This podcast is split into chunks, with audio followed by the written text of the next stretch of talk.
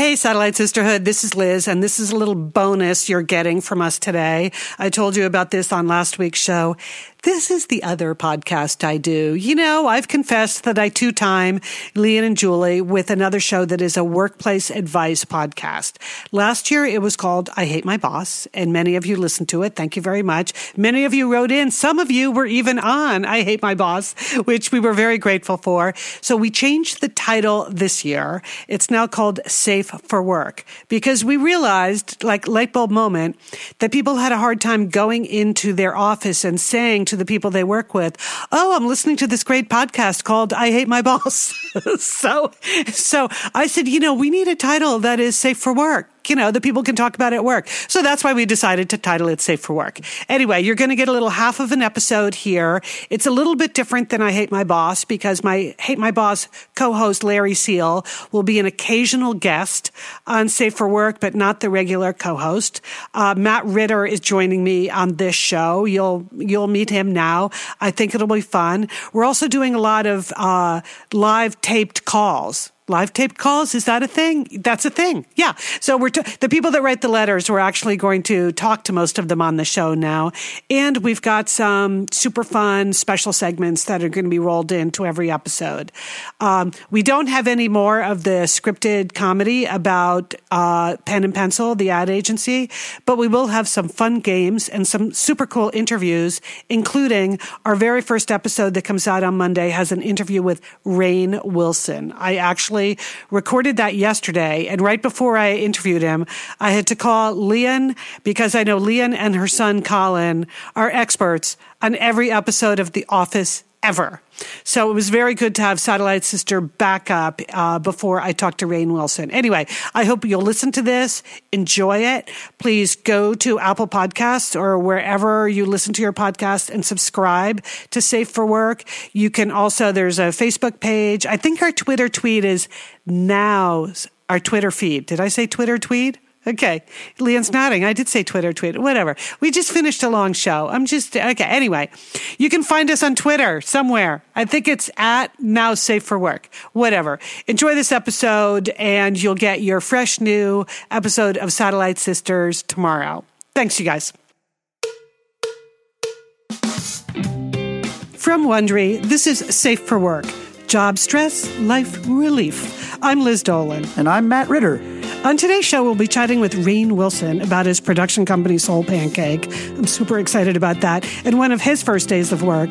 And of course, about playing Dwight on The Office, the world's most dreaded coworker. Congratulations on the new podcast. Thank you. Okay, I'm going to give you an example of a, a letter we got, and you tell me what advice you would give this person. Okay, good. I have the world's most annoying coworker.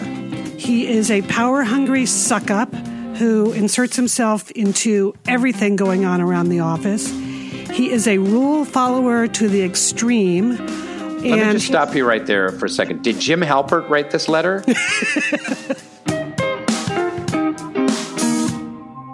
but first, welcome to our first show. I think it's time for some introductions.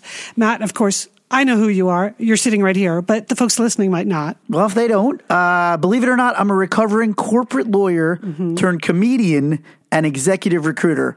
And let me tell you something I've worked in more crazy workplaces than I care to ever think about. I want to hear all about them. And we are going to do that. What about you, Liz? well, I've spent many years running marketing at big global organizations, including Nike, the Oprah Winfrey Network, and National Geographic channels. I've worked in a lot of different company cultures. I've had a lot of bosses, most of them good, some bad. I've been a boss for a long time, mainly good, I think, but occasionally bad. We're going to have to get you to dish on that. Yes, totally. I'd like to confess all of my sins. Plus, I run a media company with my sisters. We produce podcasts and books as the Satellite Sisters. Okay, so now let's talk a little bit about our show and what we're going to do here, Matt. And then you guys can decide whether you even pay attention to anything that we say. No, you must pay attention to everything that we say. That's right. Yes. Because our goal is to help you find happiness and contentment at work. You know, the culture is so filled with people telling you how to crush it at work, how to get rich and successful. And, you know, just, that's just not what we're interested in here. We spend more time with our coworkers these days than we do with our family and friends. That's where you get phrases like work wife and work husband. Many of my best friends in the world are actually people that I worked with. It's probably also true that some of my least favorite people in the world came from the office. Oh, really? So, who's the worst person you ever worked with? Well, I did have a boss who once fired somebody for taking a nap. That seems harsh. Yeah, well, in fairness, it was during a billion dollar closing, and that someone was me. but he was a jerky boss anyway. Okay. I'm already not surprised, Matt. Already not surprised. So, on this show, we're going to listen to your calls and questions.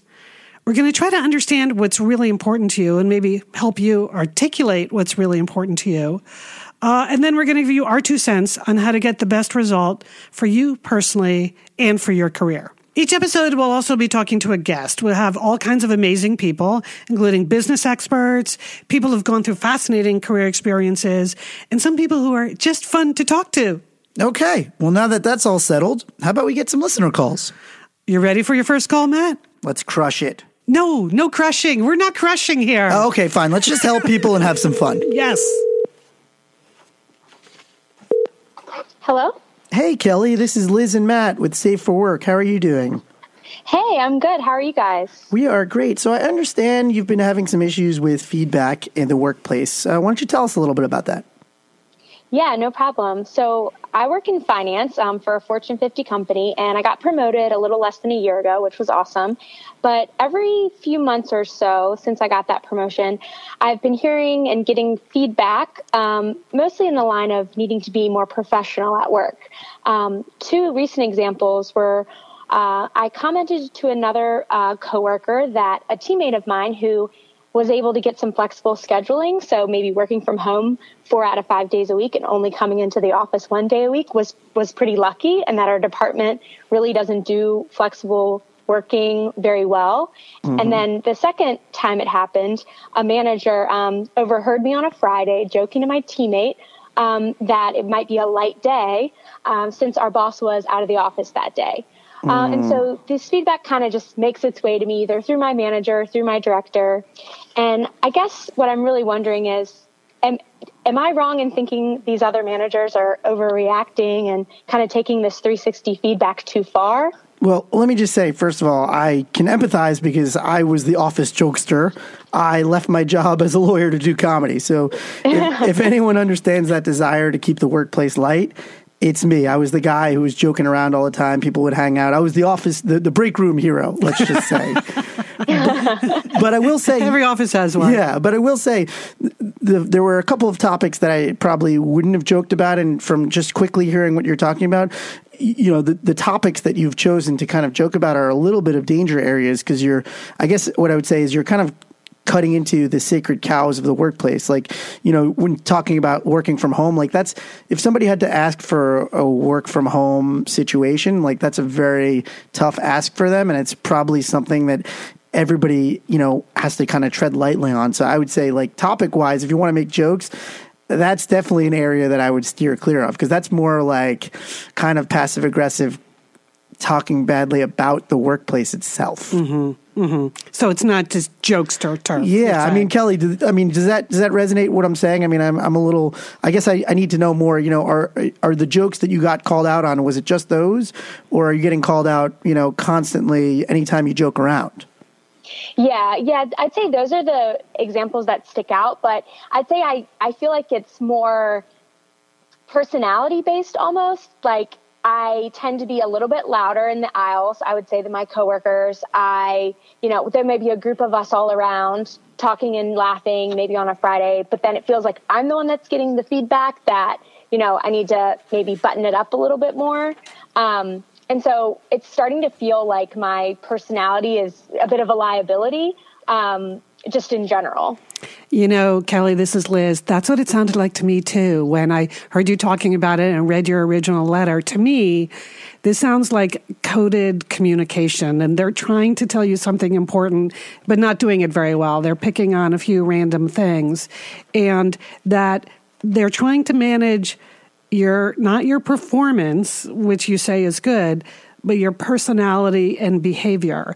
And that is never a good sign. When people say things to you like, we need you to be more professional, or in your letter, it was be more mature. If, if you've heard that more than once or twice, that is something that you really, really need to pay attention to. Because in my experience, sometimes you can, you can manage people through their performance. You sit down you say, you need to do this better or you need to do that better. But when you get to the point where you're saying you just need to be a different person, that's that's really bad and you really need to think about whether this is the natural home for you. Because i would never say nobody should ever go into work and have to be a different person than they really are right? So if you're Yeah. out if you're outgoing and energetic in a department where they really frown upon that then you just need to think about whether you're going to be satisfied having to edit yourself all the time. I would suggest that you won't be satisfied doing that Yeah, there's a lot of workplaces that I'm too loud for, Yeah. for sure. You know? really Yeah,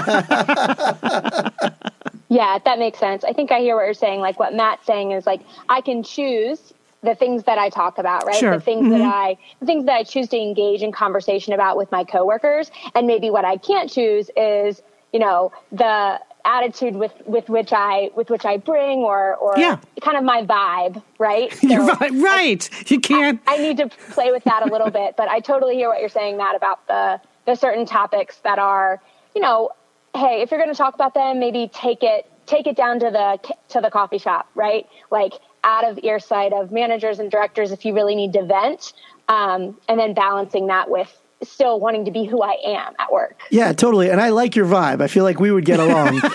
but at the same time, I, I'm glad you're hearing what I'm saying because, you know, maybe this workplace isn't for you, but even another workplace, those two examples probably wouldn't be okay, even in a cooler, more laid back vibe. That's good advice. Yeah. Yeah.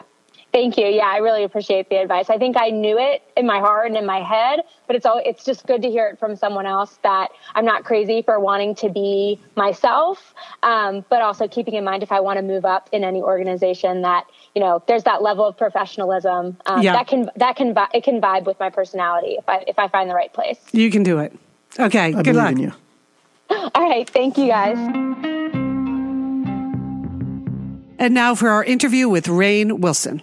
Rainn Wilson, welcome to Safe for Work. Nice to be here. Okay, so it is our first episode. So we're talking a lot about like our worst or best first days of work. Do you have like a worst day of work story you want to share or best day, best first day?